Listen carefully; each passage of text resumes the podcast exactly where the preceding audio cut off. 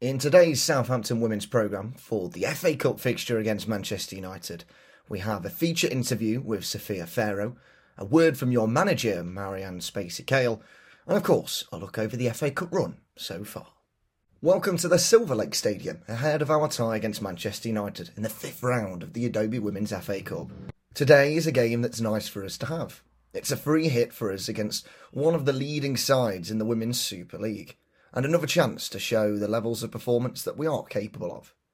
We know we will be lining up against some of the world's top players and some England internationals, but we will back our own quality with less pressure on our shoulders to get a result. We matched Arsenal this season, and now we hope to be able to do it again. It's important for us to have these opportunities.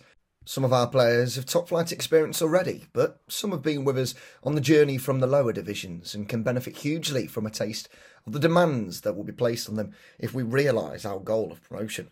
Our FA Cup run so far has taken us past both Portsmouth and Sunderland, and we had to battle for both results, as you often do if you want to progress far into a competition like this.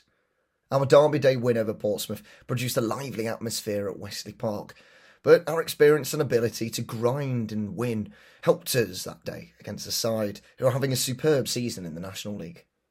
We put together a good team performance at Sunderland in the previous round and came away having earned a clean sheet and having scored two very good goals. We knew our quality on the ball would come to the fore once again if we fought hard to nullify Sunderland's threat. It was a frustrating game for us against Crystal Palace last weekend. They played well in the first half and we allowed them to play well. They then dropped off after half time and we changed shape. We spoke in the dressing room about how, as a group of staff, we've got to be brave to make decisions a little bit earlier. In the second half, after that change of shape, we got more momentum in the game and looked the more likely to score towards the end of the 90 minutes. There were certainly lessons to be learned for us all on the day. In our position, the only thing we can do is focus on our own game to make sure that we do our part. We can't afford to look at what the teams around us are doing, so we will have to make sure that we are prepared and ready for the fight when we travel to Birmingham City in a week's time. We aren't at our St Mary's home stadium today, but with the sold out crowd at Eastleigh behind us all the way, we hope to get a memorable result for you today. As always, bring the noise from the stands and we will bring the entertainment on the pitch. We march on. The FA Cup run so far for Southampton has seen them progress to the fifth round after battling victories over Portsmouth and Sunderland. A third round derby against Pompey in early December saw Saints up against the current leaders of the National League, and a 2 1 win was secured, courtesy of an own goal and a 72nd minute winner from Gemma Purfield. Saints took the lead in the 16th minute when Ella Morris broke down the right and sent a dangerous cross into the area. It needed dealing with by the Portsmouth defence, but unfortunately for the hosts, the attempted headed clearance flew into the far corner of the net, meaning the Saints fans behind the goal had something early to celebrate. It was almost 2 0 when Paige Peake arrowed a pass towards the back post area and found Lexi Lloyd Smith, and the latter controlled well and jinked past a challenge, but could not squeeze the ball past home goalkeeper Hannah Houghton. Despite the positive first half for Saints, Portsmouth got themselves level shortly before half time when Emma Jones made a set piece delivery and headed inside the near post. Saints continued to push for their win in the second half after both Emily Kraft and Sophia Pharoah had seen their efforts hit the woodwork. They duly got their rewards. The winning goal was created and scored by the two fullbacks on the day as Ella Morris looked up and produced another telling cross from the right, and Gemma Purfield, with a run from her markers in the area, met the ball with a bullet header that flew into the bottom corner. The fourth round trip to Barclays Women's Championship rival Sunderland then awaited Saints as their first fixture after the Christmas break, but a 2 0 win was secured thanks to a second half brace from Katie Wilkinson. Saints, and more specifically goalkeeper Beth Howard, had to be alert early on to stop Sunderland from taking the lead. Howard parried the first shot of the game in the third minute, and then they got a strong hand on a set piece delivery into the box to keep the scores level. At the other end, Saints forward Molly Pike was causing the host problems.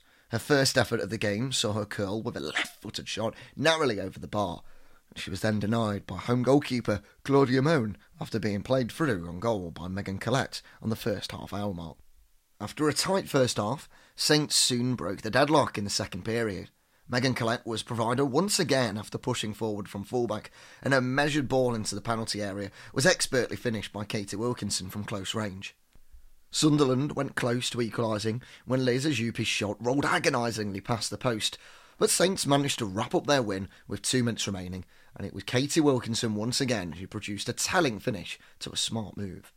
Good combination play down the right side saw Lucia Kendall playing to a crossing position after pushing forward, and her ball to the front post area was headed home by a stooping Wilkinson, who was quick to go and thank Kendall for the assist. After her introduction to the Women's Championship was disrupted by injury last season, Southampton's Sophia Pharoah has settled into life in the second tier to become a key part of this team's season. She took her goals tally for the 23 24 campaign to six with a spectacular double in Saints' recent 3 0 win over Watford at St Mary's, and her ability to provide in these moments, coupled with an ability to weigh in with an important assist or key pass, make her a threat to teams that she faces. Saints hit their stride as they returned to action in League and Cup in January, and Pharoah was rewarded for a fine month personally. Her brace against Watford and set up for the winner at Sheffield United have earned her nominations for Goal of the Month and Player of the Month in the Barclays Women's Championship. Manchester United and the Adobe Women's FA Cup are up next for Pharoah, and her teammates, and as someone who has been with the club for much of the journey up the leagues, there will be a hunger to take an opportunity to impress against another important challenge from the Women's Super League. We spoke to the 23 year old as she prepared to face United this week. We have more than half a season behind us now. How are things from your point been up to this point? Yes, it's been good. Since the start of the year, I've managed to start a few games and I've come out with them for a few goals too, which I'm really happy with. With the team performances too, it's been really good. January was a good month for the team, with three wins from four games, and you were heavily involved in those fixtures. How important was it to start 2024 in good form like that?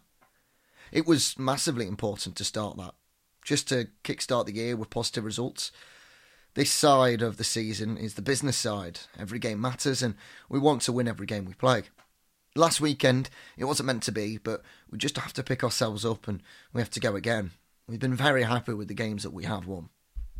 Last month was also great for you personally, with two goals and an assist in the Barclays Women's Championship, and you were nominated for both Goal of the Month and Player of the Month. We know you're a very team orientated player, but you must have been pleased with that. Yes, obviously, I am very happy with that.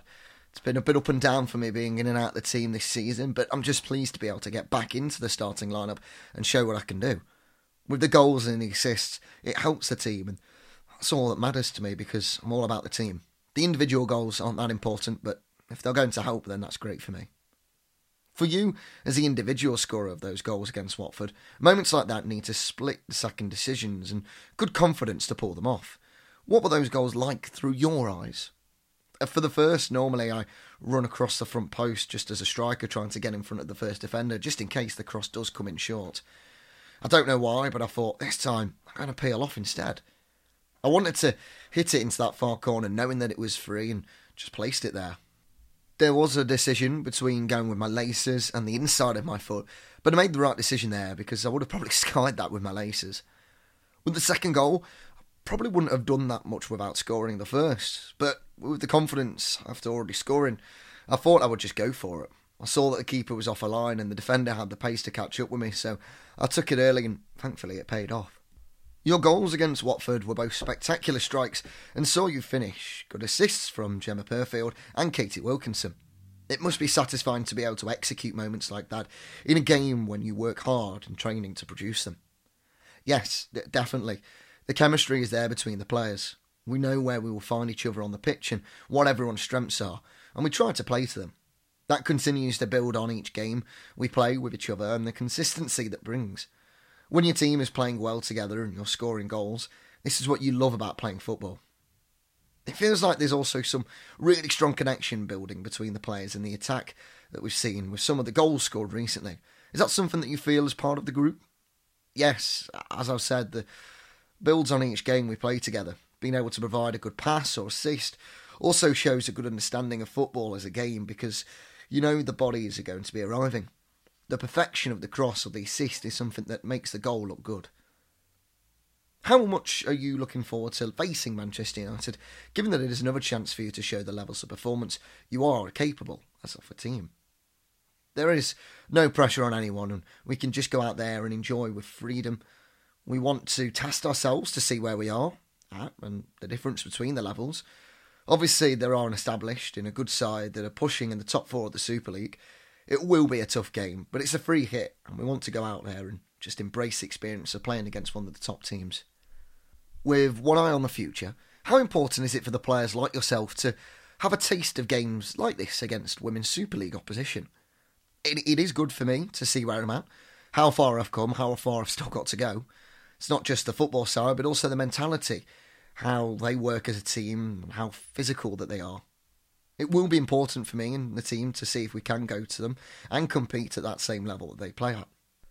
The game will be played at a sold out Silver Lake Stadium, but is there a slight disappointment that we aren't able to play at St Mary's given the occasion that we saw earlier on this season against Arsenal? There are positives and negatives to it. We're used to playing at St Mary's, and every opportunity we want to play in that stadium, especially if you can get as many fans as you can in there against a team like United. Having said that, it'll be a test for United themselves coming to Eastleigh because it'll be a different ground to what they're used to and surroundings that they aren't used to week in, week out. The crowd is close, and the changing rooms will be different, and they won't be used to that. We go into the game like any other, just wanting to perform wherever we are playing. We have played at Eastleigh before, and we have trained there. We're ready for the challenge, and it will still be a great experience.